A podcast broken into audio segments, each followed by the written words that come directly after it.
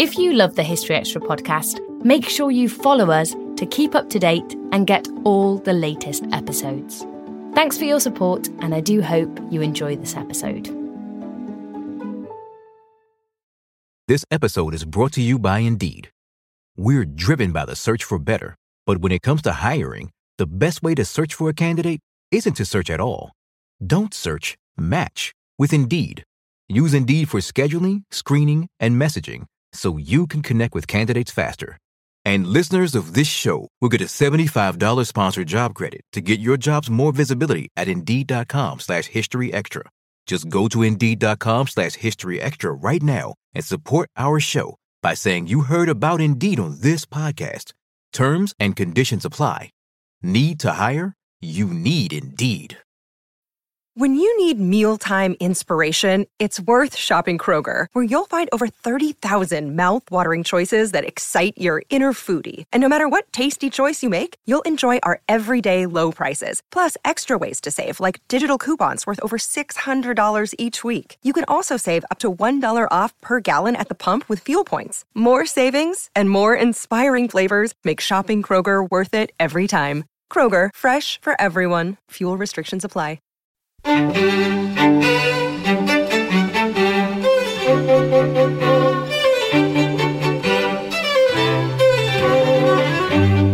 Hello and welcome to the History Extra podcast from B B C History Magazine, Britain's best-selling history magazine.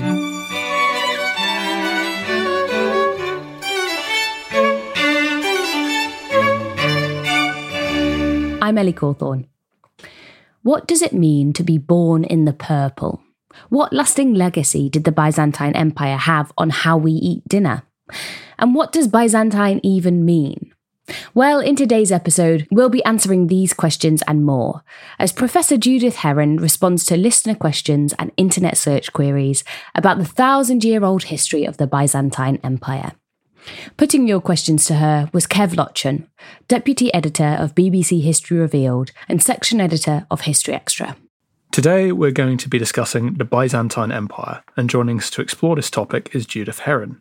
Judith is Professor Emerita and Constantine Leventis Senior Research Fellow in the Department of Classics at King's College London. She's an expert on the Byzantine Empire, and the author of a history of it entitled Byzantium, The Surprising Life of a Medieval Empire. Welcome to the podcast, Judith. It is a pleasure to have you here. Thank you. I'm delighted to be with you.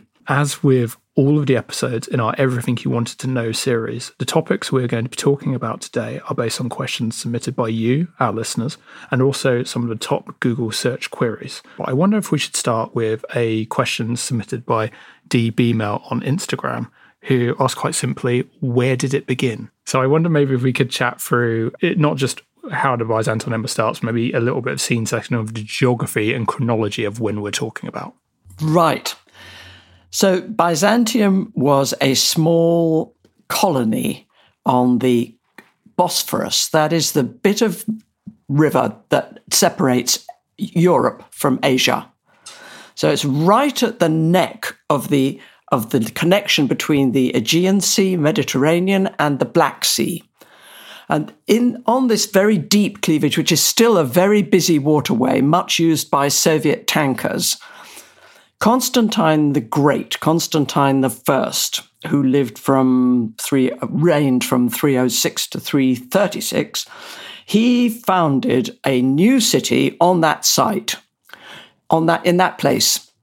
Geographically, it was very strategic. He chose an important crossover, a crossover between Europe and Asia, Asia Minor, because that's Turkey today. So between Greece and Turkey, and between the Mediterranean and the Black Sea, which is between basically Africa and Russia. So it's very, very important for communication. And at the spot where Byzantium, Byzantium had been founded, there was a control, a strategic control over shipping up and down, as well as military communication across. So he set it up in three twenty-four A D, when he ploughed a furrow which marked the new city wall of this of this city. It was much bigger than the original Byzantium. It had sea on two sides, and he built an enormous wall between the two bits of sea so that it was like a triangle that was very, very well protected. And that new city he called the city of Constantine, Constantinople. But he also called it New Rome. And from the very beginning, he saw it as a replacement of Old Rome in Italy. It was a new Rome in the east, set up on the Bosphorus, where he could control uh, all the communication between east and west and further east towards the Persian Empire, which was the great enemy of, Ro- of the Roman Empire. So we've just talked about it was, he called the city New Rome. He It was named Constantinople after him. So one thing Josephine Wong on Facebook asks is then, what is the origin of the word Byzantine? So does that denote a historical period, an ethnic group, or a cultural legacy with an aesthetic style, she asks? Well, Josephine's quite right to ask because it's very complicated. Byzantium was the name of this Greek colony set up by Greeks um, on this strategic promontory, and they chose a very good spot. But that little city was completely replaced by Constantinople, now Istanbul, and when the Uh, and, and the people who lived there occasionally said, yes, we are the inhabitants of Byzantium, and they call themselves Byzantines. But that was because they lived in that city, and they, they knew that it had a long history. They thought the name did, um, had evolved from a ruler, a very ancient ruler called Byzas, who'd married somebody called Antes, or they'd fought together with Antes, and so Byzantium had been put together in that way. It's a false etymology. However, the adjective Byzantine is just derived from that old name, and it was picked up by sixteenth century antiquarians who were looking for an adjective to describe what they saw as a continuation of the Roman Empire in the East, based on Constantinople.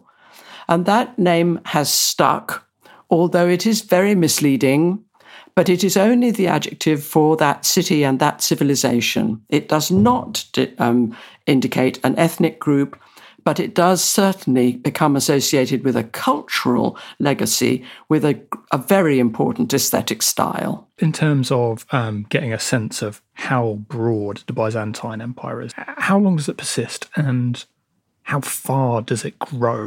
Well, it has a very, very long life because Constantinople was only finally captured for in permanent, uh, permanently taken over by the Ottoman Turks in fourteen fifty-three. So that's over a millennium of Byzantine culture based in Constantinople, with a with the exception of a break in the thirteenth century. Because in twelve oh four, the Crusaders of the Fourth Crusade, led by the Venetians, captured the city and established a Latin Empire of Constantinople, with a Latin emperor and a Latin bishop and Latin monks, and everybody from the West was invited to go and occupy, as colonizers, to occupy the empire. But the Byzantines, who'd been forced into exile, fought back. And in twelve sixty-one, they regained possession of the city, and the then Emperor Michael the Eighth walked into the city holding an icon of the Virgin Mary, saying, God has returned uh, the city to our hands. So they felt it was divine power as much as military power that had given them back their great centre and their great base, where they continued to live for another couple of hundred years.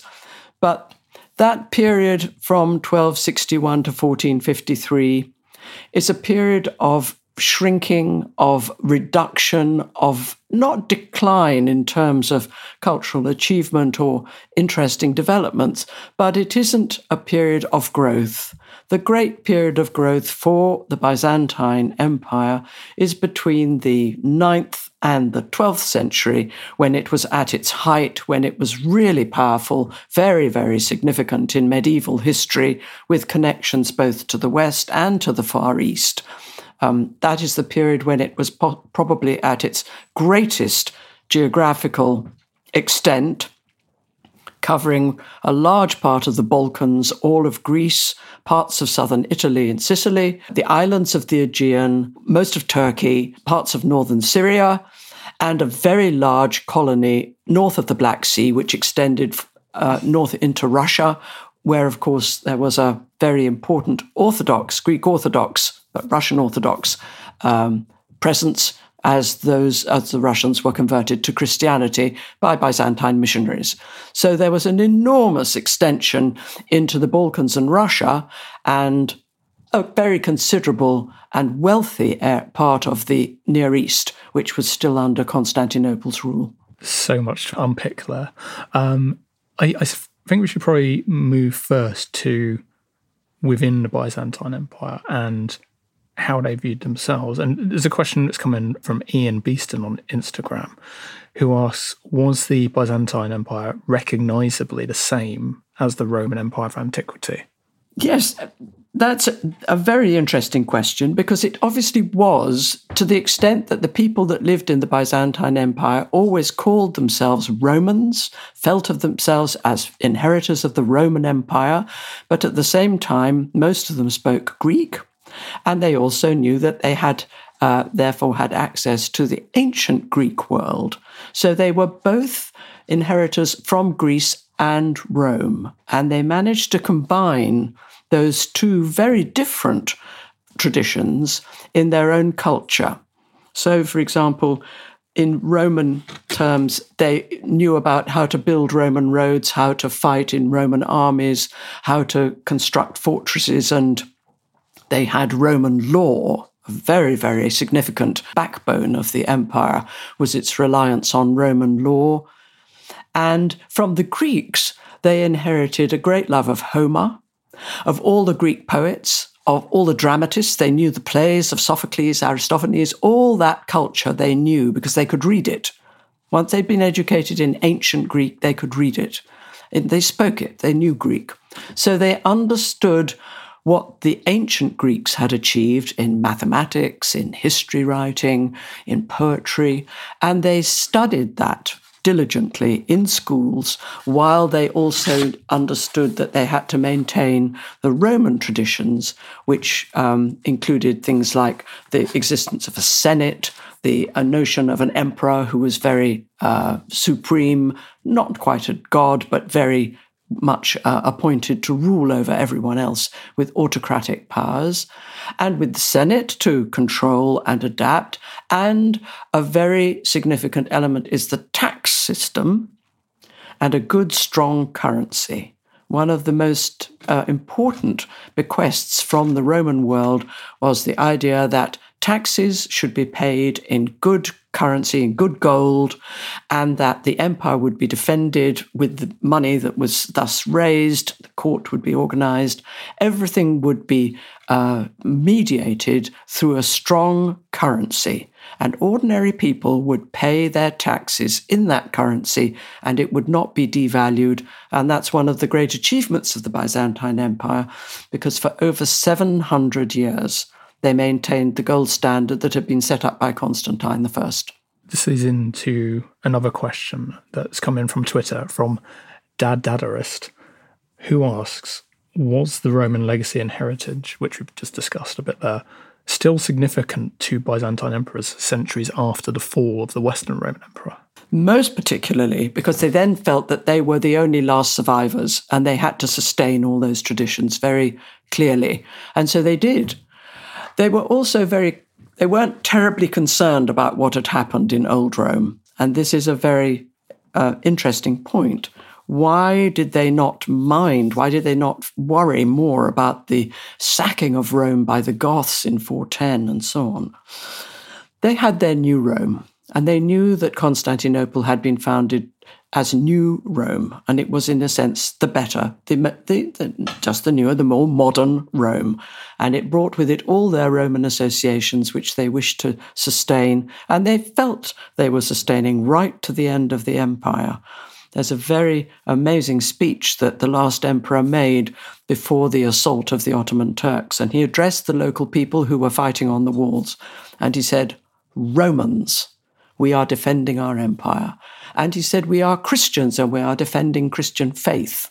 And out there, these are the infidels. These are the barbarians. Um, it's kind of two questions here which are kind of relevant. Um, one is from M H F Q on Instagram, who asks, when and why did power switch from Rome to Constantinople?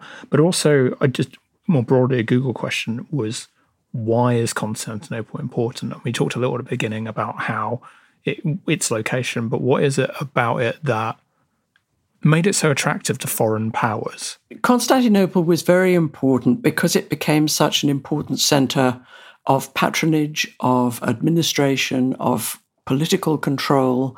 It became the centre of religious control through the patriarch, the bishop of Constantinople, who was known as patriarch, but then there were patriarchs also in Alexandria, Antioch, Jerusalem, and Rome, because, of course, the word Pope is this, it means the same as patriarch.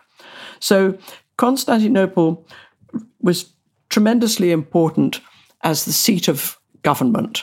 The law courts were there, the courts of appeal, the activities associated with particular gold and silver work, metal, the control of precious metals was based in the there. The, inside the Great Palace, there were workshops that produced the most beautiful silks. They were woven on with silk thread that was not known about in the West until the ninth and tenth centuries. And there were jeweler, jewelers working with jewels that were imported from India and Ceylon and further afield. And of course, not only was it strategically placed between the Mediterranean and the Black Sea and between Europe and Asia, but it became a great centre uh, of culture, which was sought after by many non-Greek, non-Roman tribes, people who'd always lived outside the Greco-Roman world. The Bulgarians, for example, the Bulgars were very anxious to conquer Constantinople. They didn't succeed, but they set up their own imitation of Constantinople in medieval Bulgaria. And they were converted to Orthodoxy rather than to Latin Catholic faith. Um, and they became Christian uh, after a long, long debate about whether to adopt the religion that was promoted in Constantinople or in Old Rome. It was a very great centre of cultural achievement, intellectual achievement, and all young people who wanted a very good education, boys and girls, were sent to Constantinople where they could go to the best schools. So it really was a, a centre of excellence, which attracted provincial inhabitants from the periphery of the empire, as well as outsiders from beyond the empire. They all wanted to visit the city and uh, to admire its, its architecture and so on. I mean, it had spectacular monuments. One thing I'd like to ask quickly, based on the Roman influence in Byzantium, is about uh, chariot teams. This is something asked by Joe M D one two three on Instagram. He just wants to know about chariot teams and their influence, because from what I gather, it, it's more than just a sporting team. It is indeed. Um, and, in, and the chariot teams came over from Rome and from all the other Roman centres in the West where chariot racing had been such a passion. And it was set up in Constantinople, and there was an enormous hippodrome built right beside the palace. Indeed, there was a special box where the emperor could sit and watch. And when the winning team had gone round the hippodrome five times or something, uh, the winning team, the driver of the winning team would lead his chariot up to the imperial box, and the emperor would stand up and and, and give him a laurel wreath uh, as the victor. Um, so the circus um, factions, as they're called, these teams of charioteers, they also arranged all the popular entertainments that came in between the races. And we know that it was very necessary to have these intervals because many chariots were broken. Horses were, were damaged, I mean, killed. Um, the racing was very violent. So there was always a lot of debris to clear away after the race. And in that moment when people were carrying off the dead horses and sometimes the wounded charioteers and clearing up the debris, there'd be dancers, there'd be gymnasts, there'd be people walking on high wires, there'd be people showing off their dancing bears or acrobats with on camels, all sorts of entertainments of that sort, which involved men and women and often animals, dancing animals. And this was for the popular, for the for the populace that sat in their seats and couldn't really leave, because it was an enormous hippodrome with a huge, huge, huge banks of seats, like a very, very large football stadium today. So they had to stay there and wait for the next race. And this was the entertainment to keep them busy. And we can be quite sure that there was probably fast food sold up and down and drinks being passed around and everything else. It was a very great um, celebration and, and day out to have a day at the, at the Hippodrome and watch the races. But it wasn't just um, uh, chariots and horse racing. There was a tremendous um, investment by the blues and the greens. The reds and the whites were the two other colours that got, came from Rome, but they don't seem to have survived as long. But the blues and the greens organised all these popular entertainments as well. And they were very a powerful force. On occasions, the emperor would ask them to go out and defend the city, to fight for the city, to stand on the walls and, you know, throw javelins, shoot arrows, whatever else they were going to do for against attacks. Or they were um, also invited to entertain visitors inside the Great Palace at dinners, and they also had a lot of musical instruments.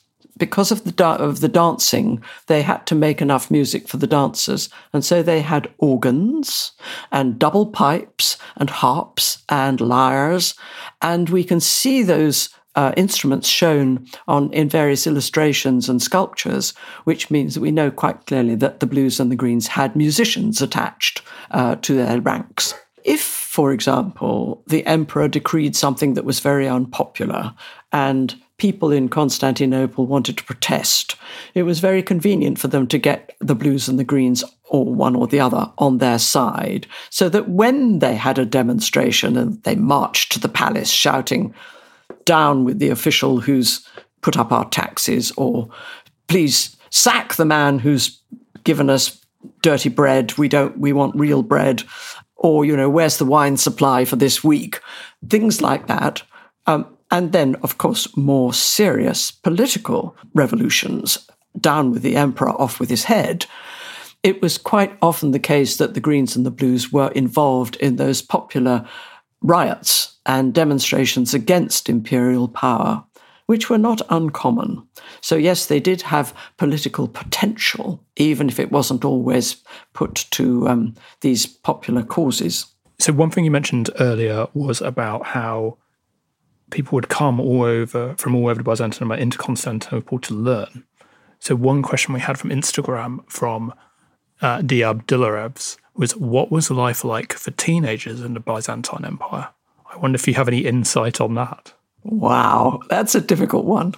Well, I think if you were a teenager in a peasant family in an agricultural province where your fa- father and mother were farmers and you had a good, a small agricultural plot, your life would have been pretty hard and pretty straightforward. You would inherit from your parents this plot, and you and your brothers and sisters would have to farm it until, or do something else uh, in the province with agricultural activity as your basic.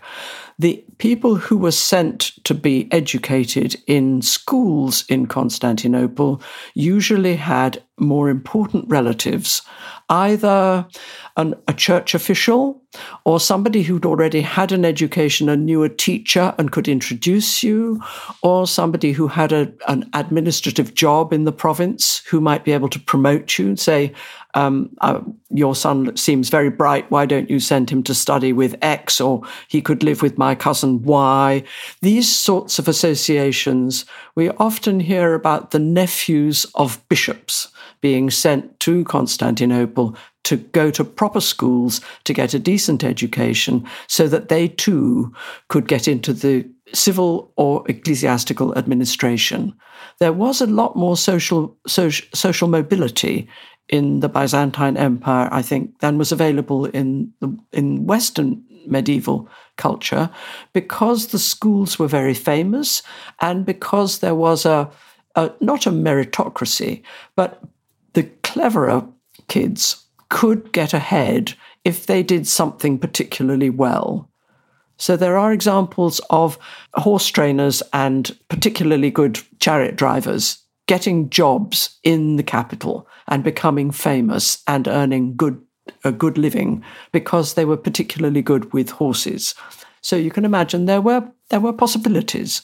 I wonder if we could have a little bit of chat about some of the emperors of the Byzantine Empire. It's a perennially popular topic, but just one question is from Instagram, from Annalena Naugel, and they ask, who would be considered the best emperor of the Byzantine Empire?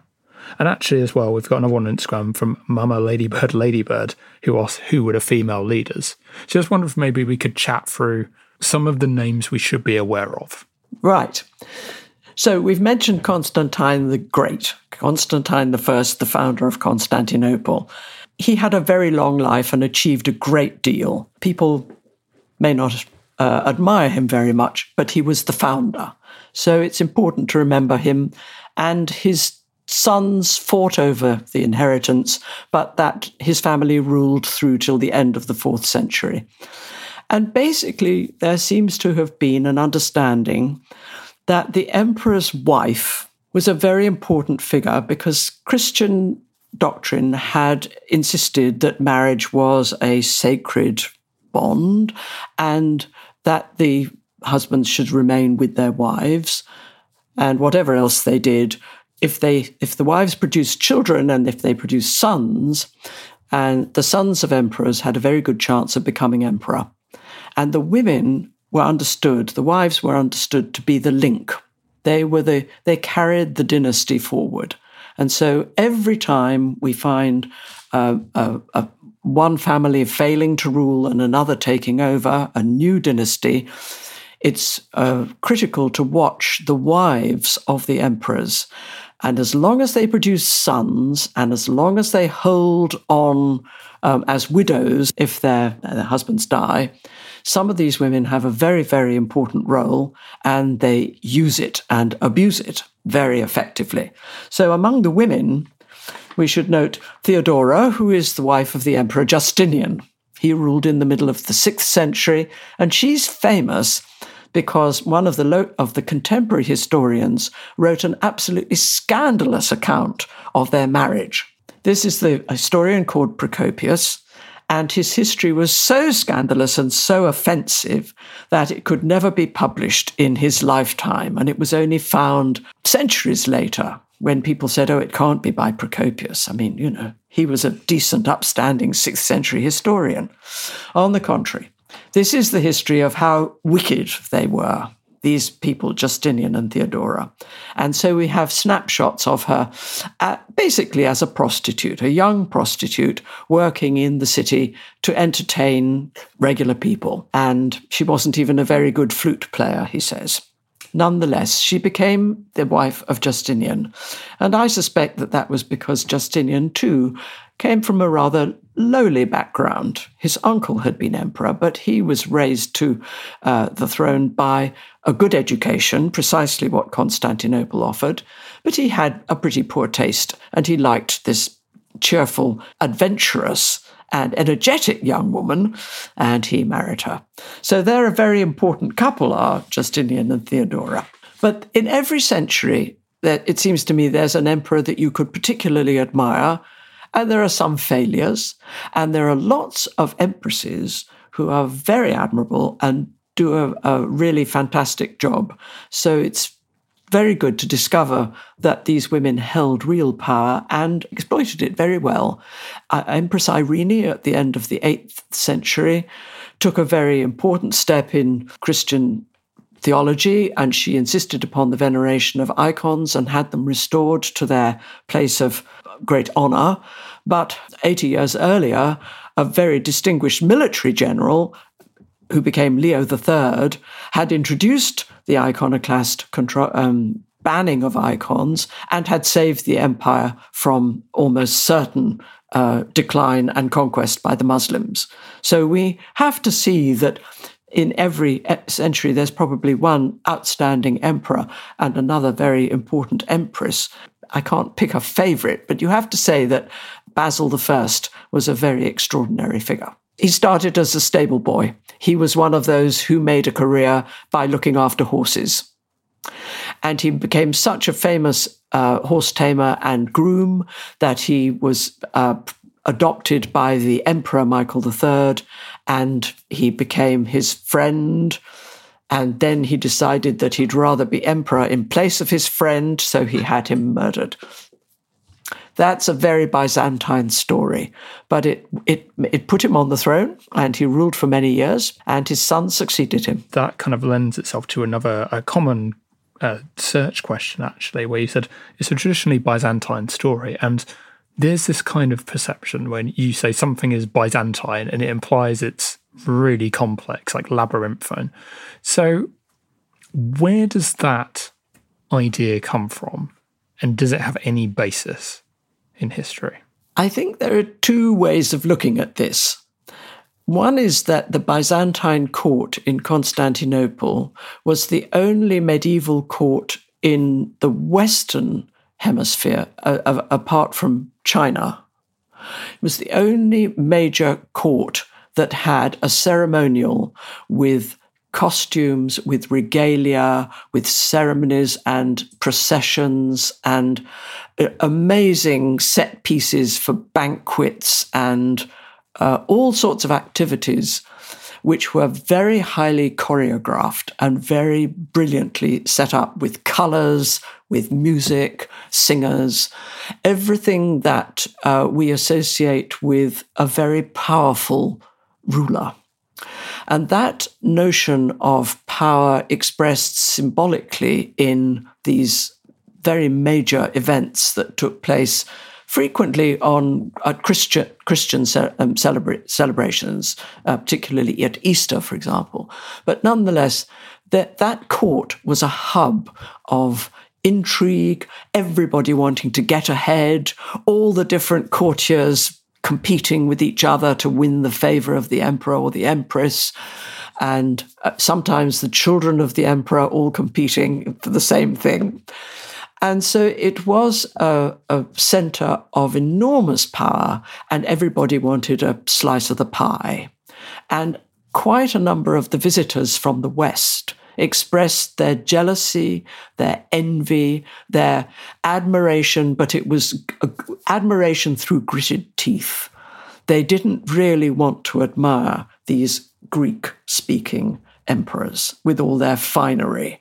They didn't really want to admire their churches and their art. They didn't really want to think about how they used Greek and what they knew, because they quoted Homer and all this Aristotle and Plato. They didn't really want to say this is a great center of learning. They were jealous. And they went home and they said to the Bishop of Rome, these people are heretics. They speak Greek. They have all sorts of customs that we would never allow. They have all these eunuchs, castrated men who organize the court. It's a, it's a dreadful place, and the women are too powerful, and so on and so on. So they gave the Byzantines a very bad name in the West. And although we know perfectly well that great rulers like Charlemagne admired the Byzantine art and its culture and wanted desperately to learn Greek and understand what they what the Byzantines were studying, many lesser rulers were just envious. And so there was a problem for the Byzantines, who were undeniably proud, stuck-up people who wanted to show that they were very Um, great achievers, and they had a great empire, and they had this extraordinary center of patronage. And they wanted to convert all non-Christians to Christianity, and they took it very seriously as a Christian duty. And they spread Roman law, and they spread good traditions um, among people who'd never been part of the Greco-Roman world. So they did a great deal for the rest of Europe and Russia and uh, the Near East, uh, in the same way as the Chinese emperors did. But there was no, there was nothing else that was quite like it um, in the West, and I think it meant that people there were constantly looking to this city. There were rumors, you know, that there was so much gold, they didn't know what to do with the gold. They paved the streets with gold. Ridiculous rumors that were not true. But it is correct that in the in the Byzantine Empire, um, the gold currency was sustained at a very reliable uh, level, and people continued to pay their taxes in it. And the gold circulated through the empire and was very, very much admired in the West, where they only had a silver currency.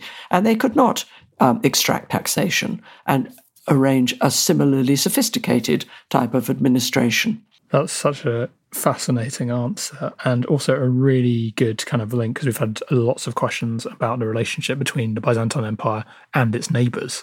Just to touch on your point at the end there, one was from Owen Cross on Instagram. He asked, why was the Byzantine Empire so wealthy compared to Western Europe? And just inferring from the answer there, that was more perception, or was it very literally rich? It was rich. And I think one of the reasons why it was rich was that it has had this administration to extract all the things that go to support a wealthy uh, society. It conserved its gold supplies. It exploited all other precious metals and controlled the minting of coin, which was only done under um, imperial uh, license, in mints that were set up by imperial officials. Uh, so it was a very centralized economy in which um, the money that was raised in taxation could be invested in very specific things. So they invested a great deal in in building, in building beautiful churches, in building very impressive palaces, in building great fortifications, and sustaining roads and for armies and navies and so on. But they also invested in these workshops for the production of silk. When they finally learned about the how silk could be made from silkworms, they planted mulberries, mulberry trees, white mulberries that give the leaves that the mulberries, the mulberries, silkworms eat. And then they make a cocoon, and then you unwind the cocoon and you have your silk thread. That was the secret that China knew from centuries back. But it was discovered uh, and then exploited in Byzantium by the planting of these enormous plantations of mulberry, which is the absolute necessity for silk production. And they then wove silks, and these were very spectacular. Purple silks could only be worn by the imperial family. Crimson and yellow and green and blue and other coloured silks could be worn by other officials, and everything was in a hierarchy of rank. So once you got your new blue outfit, you knew you'd moved up a rank. You were then identified by a higher rank than somebody who wore an orange outfit or whatever. So the hierarchy also encouraged that notion of ambition to succeed, to make money, to invest it well. And they didn't invest in as much in agriculture, but they always made sure that there was enough to eat. And on the occasion of the occupation of Egypt, by first by the Persian army and then by the Arabs, Egypt had supplied wheat from the Nile Valley to Constantinople. And when that wheat fleet no longer arrived once a year in Constantinople, people would have starved because bread was absolutely a basic of their diet. But the emperor went out and found additional supplies of corn and barley and oats, which were not considered as good for bread as wheat. And they, they this is what they called second-rate bread. They didn't like it because it was brown. But he made sure that they got bread, and bread was continued to be baked in the city every day so that people had their basic foodstuff. And that was another of those attentions that to the well-being of the of imperial subjects, which was absolutely critical to their survival, their pride, and their own investment in the success of the empire. And the wealth that was generated may have been very much um, uh, a consequence of uh, high-ranking officials at the court deciding how to use the money. But there was no doubt that they drew on all the resources of the empire in a very centralized fashion to make the most of them. And they succeeded um, to survive over very difficult periods when there were external enemies and so on, because they had uh, invested in fortresses, in armies, in organization, weaponry, um, in order to defend Byzant- Byzantium. You mentioned about the color hierarchy. So one expression that um, people frequently Google is born in the purple with relation to Byzantine emperors. I wonder if you could tell us a bit about what that is. Yes, it's a very, that's a very good question. What it reflects is the fact that they built a special maternity room in the imperial palace that was lined with purple. We don't know whether this was the purple stone from uh, the Mons porphyry in Egypt, or whether it was purple drapes or marble of a purple color. But anyway, it was a special medical unit where the empresses were to give birth. So they didn't have to go to hospital. The doctors came to them, and they gave birth in this very special purple chamber. And the children that were born in the purple chamber were called born in the purple. And usually, if it's a son, this is the, the son that is going to inherit his father's uh, empire. So he's that's a very, very important extra, but sometimes the children had been born to the emperor and his wife before he got to the palace, before he became emperor. And those children were never called born in the purple, but sometimes the sons did inherit. And the daughters were also called born in the purple, although they were never as important as the boys. And did that um, appellation have any significance in terms of their standing in society? Oh, yes. I think anything associated with purple, because it was a colour reserved to the imperial family, anything associated with purple gave you a very high up, a very high standing, and it was respected because it was so restricted. Uh, on the occasions when emperors would go out into the city in disguise, we learn about this. It's actually quite common among medieval um, um, rulers. From time to time, they get interested in hearing what people are talking about, whether what they're saying, particularly about their rulers. And the emperors, sometimes there, there's an account of an emperor going out into the streets in disguise. So, of course, on that occasion, he put on a black cloak and looked very insignificant and wandered around, listening to what people were saying. If, if he was going to go out um, on an official expedition or on an official ceremony or in a procession to a church or anything like that, he had to wear the appropriate robe, and these were nearly always either purple or decorated with purple, so that that association remained absolutely clear. Still to come on the History Extra podcast. So they understood that they had to acknowledge and give uh, thanks for achievements that had occurred before Christ, when Christianity was not yet uh, a faith. And therefore they could combine, very in a very brilliant way, they could combine a deep theological commitment to Christianity with a broad understanding of the importance of ancient Greek culture. This episode is brought to you by Indeed. We're driven by the search for better, but when it comes to hiring, the best way to search for a candidate isn't to search at all. Don't search, match with Indeed.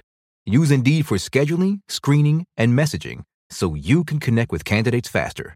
And listeners of this show will get a seventy-five dollars sponsored job credit to get your jobs more visibility at Indeed.com slash History Extra. Just go to Indeed.com slash History Extra right now and support our show by saying you heard about Indeed on this podcast. Terms and conditions apply. Need to hire? You need Indeed. Sticking with the theme of the Byzantine Empire's relationships to the wider world, on Facebook, Wiesel Marzek asked, what was the Byzantine relationship with the West? Now, we've spoken a little bit about how the West viewed the Byzantines, but I maybe wonder how that cultural influence worked the other way as well. Yes, it was very problematic because the Greek language, which was spoken in throughout the Byzantine world, of course, it had been spoken in most parts of Greece and the Near East um, for centuries, ever, ever since Alexander had taken Greek culture to India. So there was a very, very large area where Greek was spoken, and of course all educated Romans spoke Greek. It's quite wrong to think that they only spoke Latin. In the ancient in ancient Rome, all educated people were bilingual, and most people in Constantinople were bilingual. Constantine, it is said, because he was born in the Balkans and worked a lot in the Roman army, was much more familiar with Latin than Greek. But on the other hand, the people that he ruled over in Constantinople were mainly Greek speakers. And gradually Latin declined, and knowledge of Latin became one of those very unusual things that was reserved to people who could study old books. And the dominant language became Greek, and in that process, the Greek church, um, the church of the Near East, developed a theology that was also all written in Greek, and it became less and less accessible to the those who knew Latin, and it became less and less important for Christians in the West who used Latin as their main language. So this linguistic division between Greek in the East and Latin in the West really coloured a lot of the relations that the Byzantines had with Western rulers and with Western ecclesiastical officials, mainly the Pope in Rome. The bishops of Rome led the Christian church in the churches in the West, and they were regarded as the heirs of Saint Peter and the most important leaders of Christianity in the West. And the Bishop of Constantinople, the Patriarch, was a sort of jumped-up bishop who hadn't, it wasn't, Constantinople was not an apostolic foundation. Alexandria and Antioch were, and Jerusalem was where Jesus had lived and died. So there was a, there were other centres in Eastern Christianity that had a bigger claim to fame. But the Bishop of Constantinople demanded a very high position in the hierarchy because he ruled over the capital city where the emperor was based. And everybody said, well, of course, the, where the emperor lives, his residence must have a very high-ranking bishop. So they promoted him through, uh, and he became as important as the Pope of Rome. But that rivalry between the Patriarch and the Pope was another reason why relations were often very strained. Then the moment of, of, of real division, which occurs, there are several big divisions in the first seventh centuries of Christianity, but in the eighth century, a very distinctive division broke out, a separation between East and West, when the emperors of the dynasty founded by Leo the Third, called the Iconoclasts, the Isaurians, set up a new theology, which was that the images that people had venerated for years led only to idolatry, and therefore they must be banned, because idolatry was forbidden by the second commandment.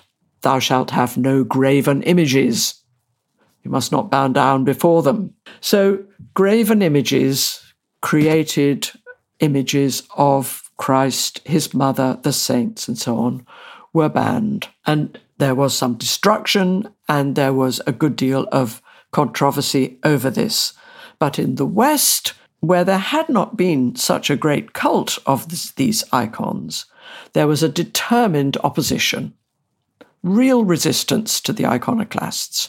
And so iconoclasm in the East became another cause of schism, a real deep division between Eastern Christianity and Western Christianity. And I think it's at that point that we start beginning to think of the Greek Orthodox as opposed to the Latin Catholics. And although it was all sorted out and patched up and resolved after much negotiation, the, the division that had been caused over icons was a, a spark for a different sort of division, which became entirely political and military, and which led to the rise of uh, Charlemagne, king of the Franks, who was then crowned emperor of the Romans by Pope Leo the Third in the year eight hundred. And that's another of those marking points in Western medieval history, which do indicate that there, things are going differently in the West. And, of course, the idea that there could be an emperor of the Romans in the West who spoke Latin when there was an emperor in Constantinople who was the emperor, according to the Byzantines.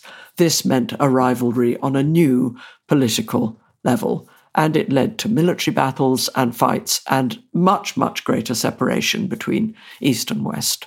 It's great to cover off uh, about the iconoclasm there, because that's another popular search area.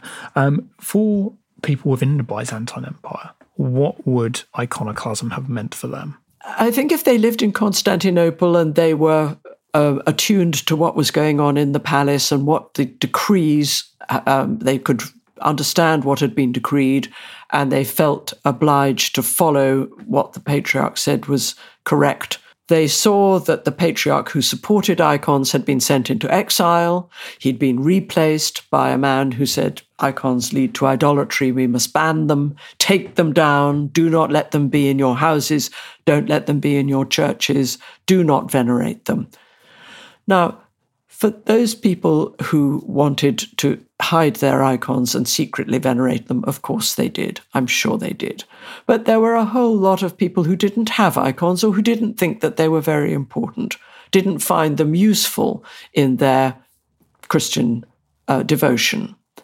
We read a lot in the sources of the time about individuals who felt that by addressing their prayers to icons, they could actually make a more meaningful co- communication with the divine. And frequently, these are women who use images of female saints or the Virgin Mary, and this in this way they feel that their messages, their uh, um, prayers are getting through in a much more effective way.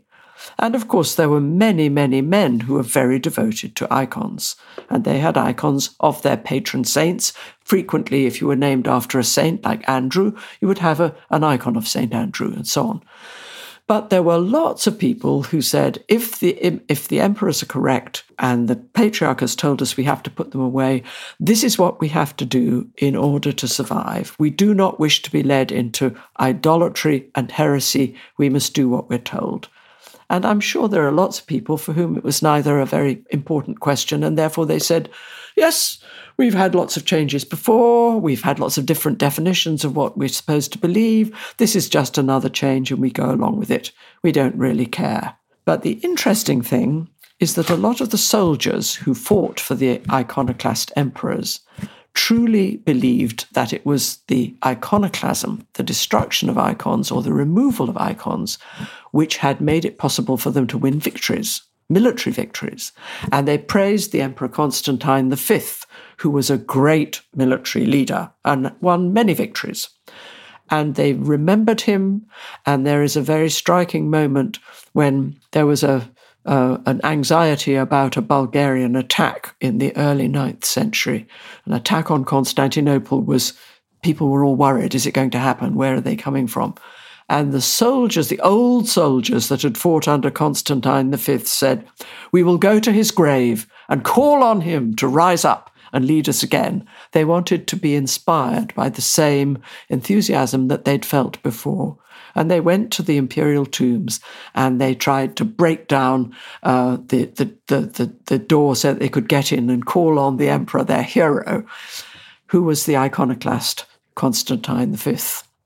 And that shows that there was a very deep commitment to iconoclasm, not because of icons, but because of what it was associated with, which was military victory, conquering the enemy, winning battles, and not getting worried about these Bulgarians advancing towards the great walls of Constantinople, which they couldn't, they couldn't, um, they couldn't get through. They couldn't, they could never get into Constantinople, the Bulgars. Staying with religion, on Instagram, L J Lifko asked, "How responsible was Christianity for suppressing ancient Greek knowledge?"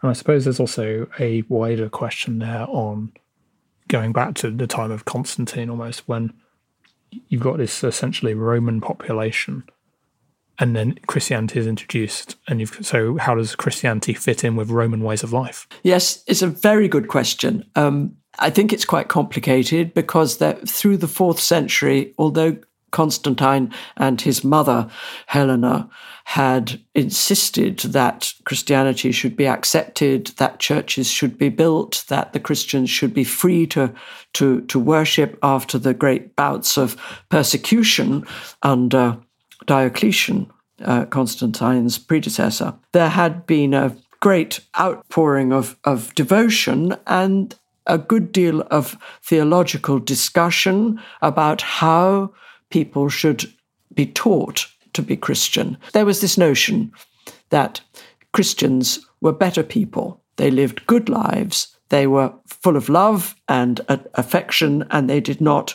fight each other. Unfortunately, of course, this was not the way it worked out because there were always differences of opinion. So Christianity developed within the Roman Empire in different centers with slightly different emphases, and frequently the theologians criticized each other and didn't agree with each other, and there were schisms and uh, excommunications and lots of bad feeling between the Christians who lived in Egypt, for example, and those who lived in Antioch, and those that lived out in the countryside, where they were more inspired by local holy people who uh, there were these um, saints who climbed up pillars and lived on the top of pillars, stylite saints. And there were holy men who lived in caves, and there were even holy women who were probably very good. They had certain medical skills, perhaps, or medical knowledge. Women believed that these holy women could help them, could heal them, cure them. And they took their children to these shrines and prayed for help.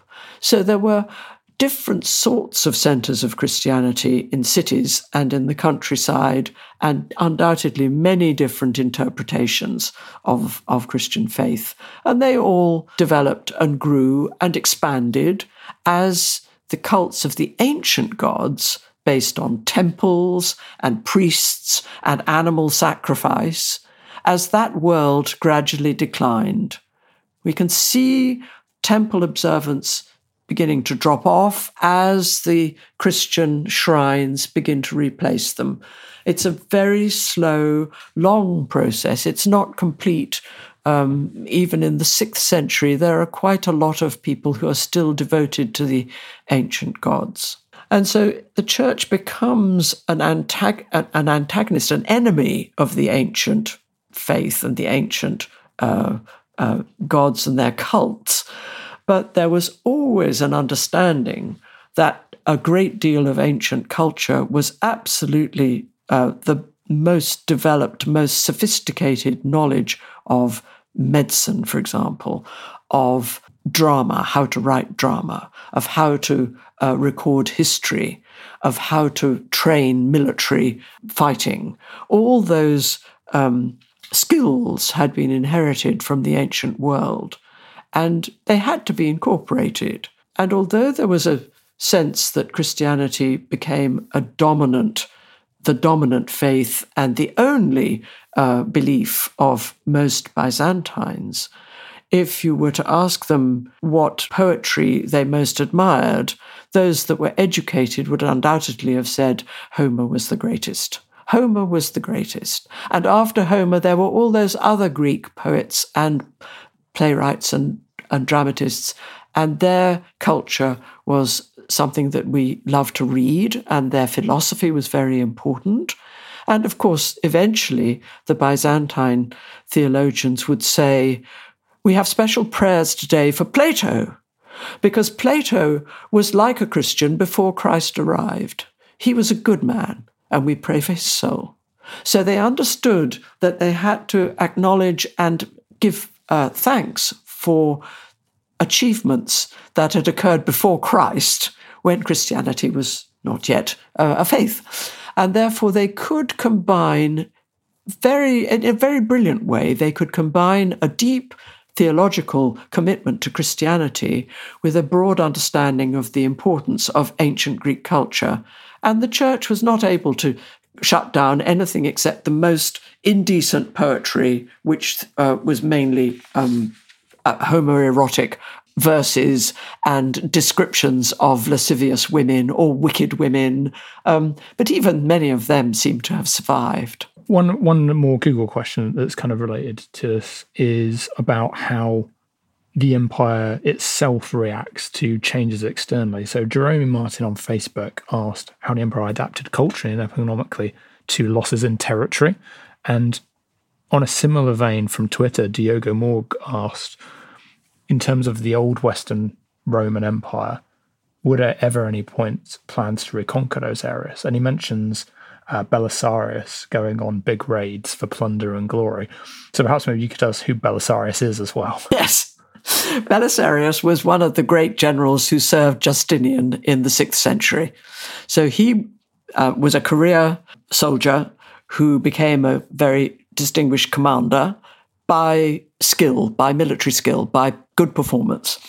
And he uh, fought on the eastern front against the Persians, uh, and he fought against Uh, against the, they fought in the Western Front uh, against the Vandals in Africa, and he reconquered Carthage and took back into imperial control the very rich provinces of North Africa. Uh, North Africa, like Egypt, was another breadbasket. It produced a great deal of wheat, and, and it produced a great deal of very beautiful pottery that was used on every important Uh, dining table among the aristocrats of, of Rome. Uh, it, this African red slipware is very distinctive, and some of it is very beautiful. Of course, if you could eat off silver and gold plates, you could be you could show off your great wealth. But for people of a, the middling sort, and and even some uh, most aristocratic families, this very distinctive African pottery was Um, Very, use, very much used and appreciated. So regaining control of the wheat fields and the pottery supplies of North Africa in the five thirties, that was a very significant increase in overall wealth for Justinian. He'd not really put much investment into Belisarius's troops. They had sailed very slowly all the way from Constantinople to Carthage, which is quite a long business, especially when you're taking horses, hundreds of horses for the cavalry and hundreds of extra horses for the, the, the grooms that have to go along to make sure the cavalry are okay, and all the foot soldiers who were very sick and hated travelling by sea. However, they got there, and Belisarius very brilliantly defeated the Vandal king, regained Carthage, and then took the Vandal king back to Constantinople with all his courtiers and his family. So that was the end of Vandal Africa, and Justinian could see that it was very a very great asset to regain those wealthy provinces. And he allowed Belisarius, or he sent Belisarius back to Italy to do the same again. And they managed to conquer Sicily quite well, and then they got into southern Italy, and they went up to Naples, and there they got They got, they met resistance. And this was the resistance from the Goths, who had been ruling in Italy from the city of Ravenna since the late fifth century. And the Goths were very good fighters, and they put up a real resistance. And Belisarius realized that it was going to be a longer haul. He wasn't going to have a quick victory. And in fact, the recuperation of the Italian provinces was a very, very long business. The Goths were very resilient. One king was conquered and taken off to Constantinople. They elected another and went on fighting. So it was over nearly twenty years of very constant warfare, terrible destruction uh, of agriculture, of farming, of cities, of city walls that were razed because the, the resistance had been so extreme. So very, very destructive. And these were not raids that were very productive. It didn't bring any wealth to Constantinople. On the contrary, it was a constant drain, because either Belisarius or his successors would say, we can't get anywhere against these Goths unless you send us more men. We need reinforcements, we need them quickly, and we need a lot of money, because if we can't fight them, we're going to try and buy them off with bribes. Because that was another thing the Byzantines frequently did, because they had accumulated wealth. They would offer pounds and pounds of gold, which would be transported in enormous chests, very well guarded, to be taken to these barbarian courts where they would tell the barbarian king, here is the gold, now you spend the gold and don't attack us, and that's the agreement. And it often worked. Bribery was quite effective. By bribery, diplomacy, and trying very hard to spare extra troops, the battle for Italy continued, but it was not as a, a quick, successful raid. And it and it left Italy very, very impoverished and destroyed. So Belisarius had a certain brilliance which was recognized, and he was uh, greatly praised. But his second raiding activity in Italy was not as good, and he had to be replaced. And it was, in fact, um, very much later that a, an elderly general, a eunuch called Narses, um, that the Goths were finally defeated in the five fifties. But it had been a long campaign and left everybody exhausted. On the subject of war, what internet users would love to know what Greek fire is. I seem to remember reading a quote somewhere that there are three things like a Byzantine emperor couldn't share: the imperial regalia, in princess, the hand of an imperial princess, and secret Greek fire. And somehow Greek fire was the only one they didn't share. Yes, that's very true. Um, they they didn't share Greek fire, but in fact the Arabs discovered Greek fire quite quickly. This was a, a very interesting um, military weapon, p- type of napalm, which could be uh, manufactured, which could be stored in containers with a spout, and would then be forced with uh, pressure under pressure um, from the spout uh, towards the enemy. And it was used in mil- in maritime warfare because it burnt on water. So if you could shoot it across water towards ships that were advancing from smaller boats that would could be rowed quite close to the enemy, you might see them astonished, first, that it just burned on the water, and second, that if the wind blew in the right direction, your boat might be on fire very quickly. And this is indeed what happened several times when Constantinople was surrounded and the the military were on land, and then they sent out their naval forces, and the naval forces met these smaller boats with Greek fire. And there's one very famous manuscript illustration of the people in the small boat. One lot are sort of pumping the bellows or b- providing water pressure that will actually cause the, the liquid to spurt out of the container, um, and they have to light it as it goes. So somebody's there with a torch lighting the oil as it goes spurting out and trying, obviously, not to let it burn him. But once it's got, you've got enough pressure behind it and you can project it, this Greek fire is very destructive. And indeed, it later becomes used in fireballs that you can throw over city walls with a catapult and things like that. So we read a lot about it in Arab warfare as well. But in the West, it was not something that was as developed. And certainly, Greek fire was one of those things, state secrets, that was not to be allowed. Nobody was to be allowed to, to know how to how to make it. Um, marrying an imperial princess, I'm afraid lots of people got to marry an imperial princess. They were sent all over the world as diplomats and had a miserable time, most of them. And the regalia, well, this purple and the crowns and the long, long diamond uh, pearl pendants, pearl earrings, and uh, some of the gold decorations, they were pretty, pretty stunning. And crowns were occasionally sent to uh, other rulers, but the Byzantines wanted to keep all that to themselves. We've had a number of questions in concerning the Byzantine Empire's relations with its kind of the immediate lands to the west of Constantinople, so Serbia, Romania, or what is now Serbia, Romania, those areas. Thomas Horvath on Instagram particularly wants to know about the interactions between the Byzantines and the Magyars. L K Whitehead simply asks, what were they, presumably the Byzantines, up to in Romania? And uh, Matko Jelic was curious about one particular document, um, Constantine the Seventh's De Administrado Imperio, on its interpretation of early history of the southern Slavs. So I just wonder, could you give us a bit of an overview about that region and Byzantine influence there? Mm, yes, very good points. Um, and we should have mentioned Constantine the Seventh as one of the great emperors. Uh, he's one of the outstanding emperors of the tenth century. Um, He was a Porphyrogenitus, born in the purple. But he was born to his mother before she had married his father, who was the emperor, and this was a very grave problem. So he had a very miserable childhood, being shunted from aside by um, officials and eventually replaced by another emperor. And he devoted himself to learning.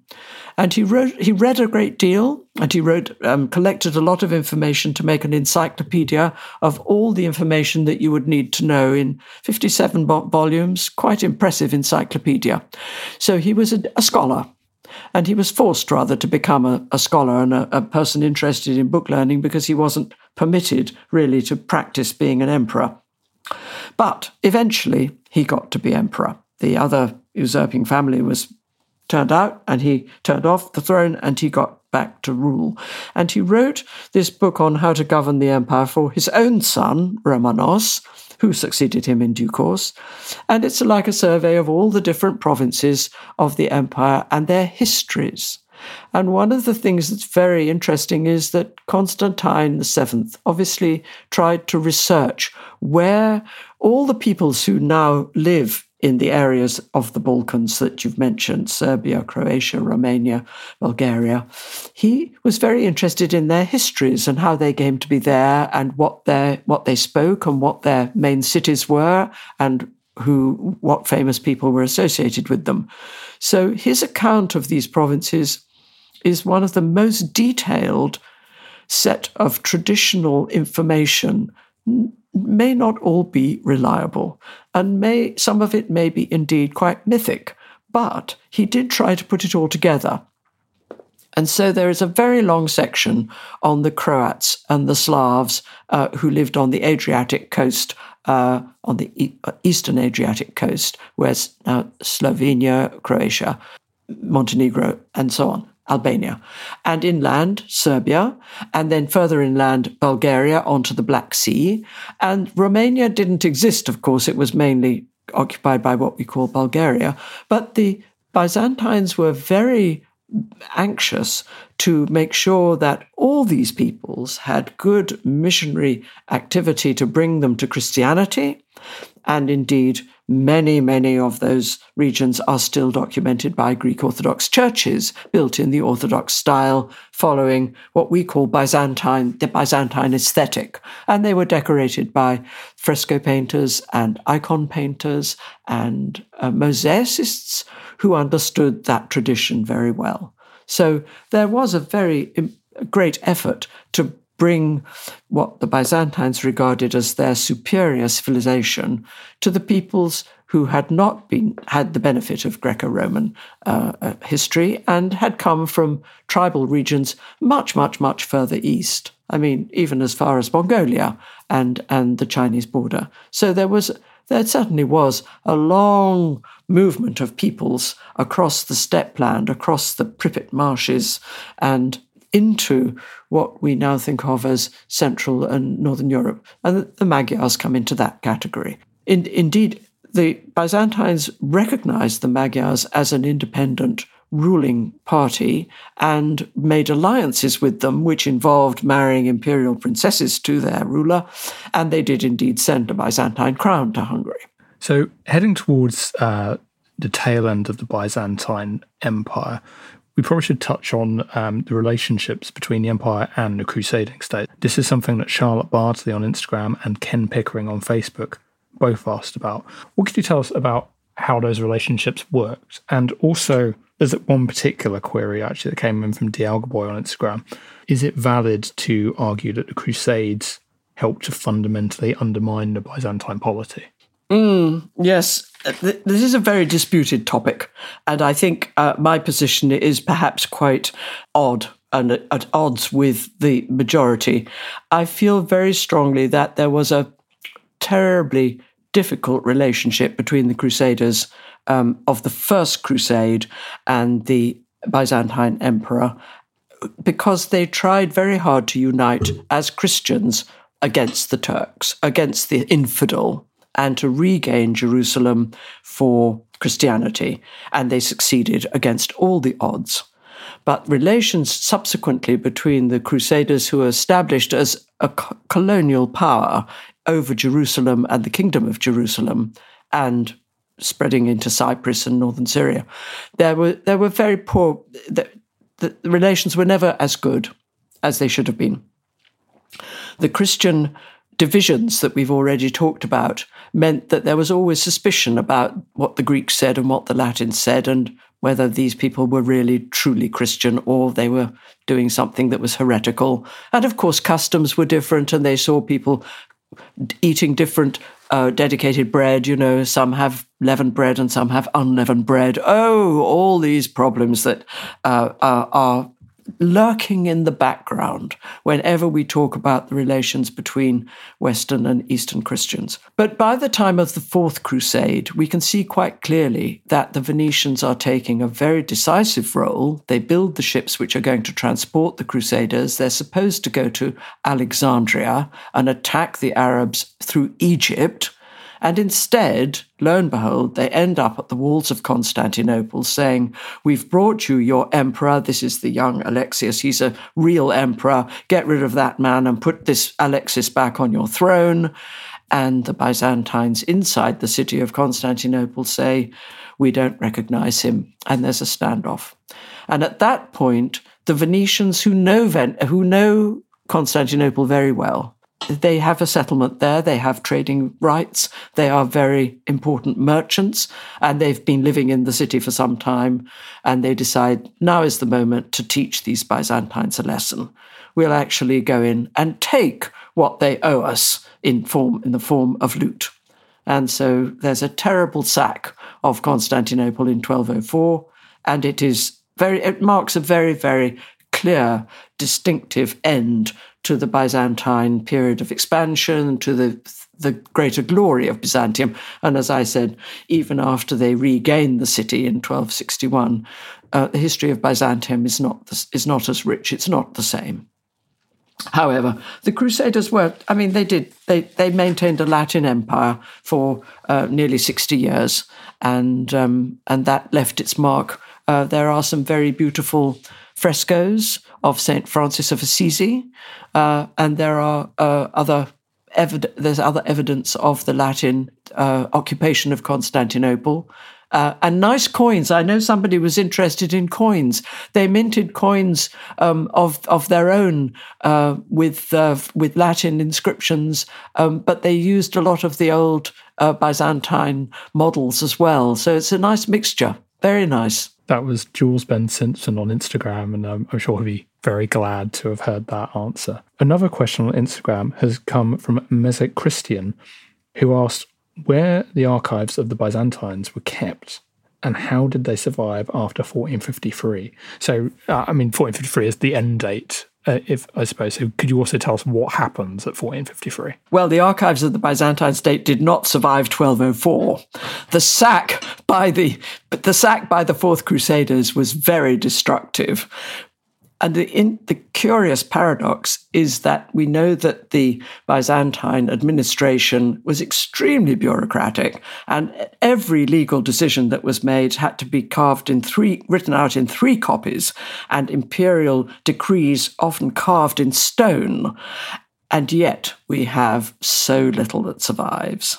So of these copies in triplicate, the ones that did survive were the ones that were given to monasteries who came, when the monks came to Constantinople to gain either control of land or of ships in which they shipped their good, their produce to Constantinople or to the markets, or other privileges that the monasteries received. And these are mainly the monasteries on Mount Athos, which is still a center of monastic activity. Because they were monks and they had uh, responsibility for their institutions, they put these parchment documents in chests and they preserved them. And all the other copies of those documents are lost. One must certainly have been in the imperial archive in Constantinople, and the other would have been in the administrative offices of the authority that had granted the decision. So we are absolutely without Byzantine archives, and we have to make do with a very fragmentary record as preserved in monastic archives, and in one or two other instances we can reconstruct documentation, but it's very, very sad, very difficult. And fourteen fifty-three was indeed the end, but interestingly, the Ottoman Turks were very much more interested in perpetuating the bureaucratic administration of the empire. And so they took over a lot of Byzantine practices, for example, the registration of land, the measurement of land, the, the keeping of provincial records so that they knew who owned which bit of land and then thus how much tax that person would pay. And all that passed into Ottoman tradition and can be observed. And so there are ways of getting back to what the Byzantines had done by looking at the early Ottoman defteres, as they're called, the books of provincial landholding, which tell us who paid what tax and what they owned, how many farms, how many orchards, et cetera, et cetera. All those details which we know were recorded by the Byzantines, but of which we have only fragments. This question might be a bit more of a challenge than considering what we've just said, but on Instagram, Traceka would like to know, what do we know about this empire now that we didn't five years ago? And maybe beyond the boundaries of five years, but what have we recently learnt that's been a surprise? Well, I think there's one thing that we always keep learning, which is that the past is ever more interesting and there's always something new to learn. So it's not very much about what we've suddenly learned, but that we always keep learning. I've just spent a long time writing a, a history of the city of Ravenna, and Ravenna is a a small city in northern Italy, but it happened, it was made the Byzantine outpost um, in, in five forty. And for two hundred years, it was the seat of the Byzantine governor sent from Constantinople to administer quite a substantial area. Um, and again, a rich area, which is, is, is you know, was beneficial to, uh, it was good for the empire to have it. But it was also the way, it was also the hinge between Constantinople Constantinople and the West, and diplomats and mercenaries and administrators and generals all passed through Ravenna on their way to visit the Franks, for example, in northern Europe, and so on. So I've learned a lot about the role of that city, which is which I hadn't known before. And there's another area in which we are always discovering new things, which is that lots of museums have have material culture, objects that they haven't catalogued as Byzantine because they didn't know they were Byzantine. But we now know that the seals of administrators that were used to seal their documents give their names and their titles and sometimes a date. And these can be used to recreate a hierarchy of administration throughout the empire. And for example, just recently I read about seals from a Turkish provincial museum, just seven. But lo and behold, there are two characters that I've actually known from, I've, I've, I've been tracing from somewhere else. So I'm absolutely thrilled to find their seals, which are now published, and which show what position they held in that area. And that's why the seals ended up in that museum. But inscriptions are being found all the time. And everything archaeological, of course, that can be dug up. There's a lot more to dig. So archaeology is one of the sources which is never ending. And we're never going to dig up all the Byzantine Empire. So we've got a lot of work to do. Brilliant. Um, one very final question. Is there any truth to the story that the Byzantines introduced the fork or reintroduced the fork to Europe? It's correct. They did. And it was a Byzantine princess, and not a, not actually a princess of the imperial family, but an aristocratic princess who was married to the son of the Doge. And she came back to Venice at the end of the tenth century, and she had a little golden fork. And she put, put it on her plate, and she carried her f- food to her mouth, and people said, "Oh, how disgusting! Why can't she eat with her fingers like everybody else?" That was Judith Herrin. Her history of the Byzantine Empire, Byzantium, The Surprising Life of a Medieval Empire, was published by Penguin in two thousand eight. Thanks for listening. This podcast was produced by Ben Hewitt and Jack Bateman. We'll be back tomorrow with an episode on the history of women's self-portraits.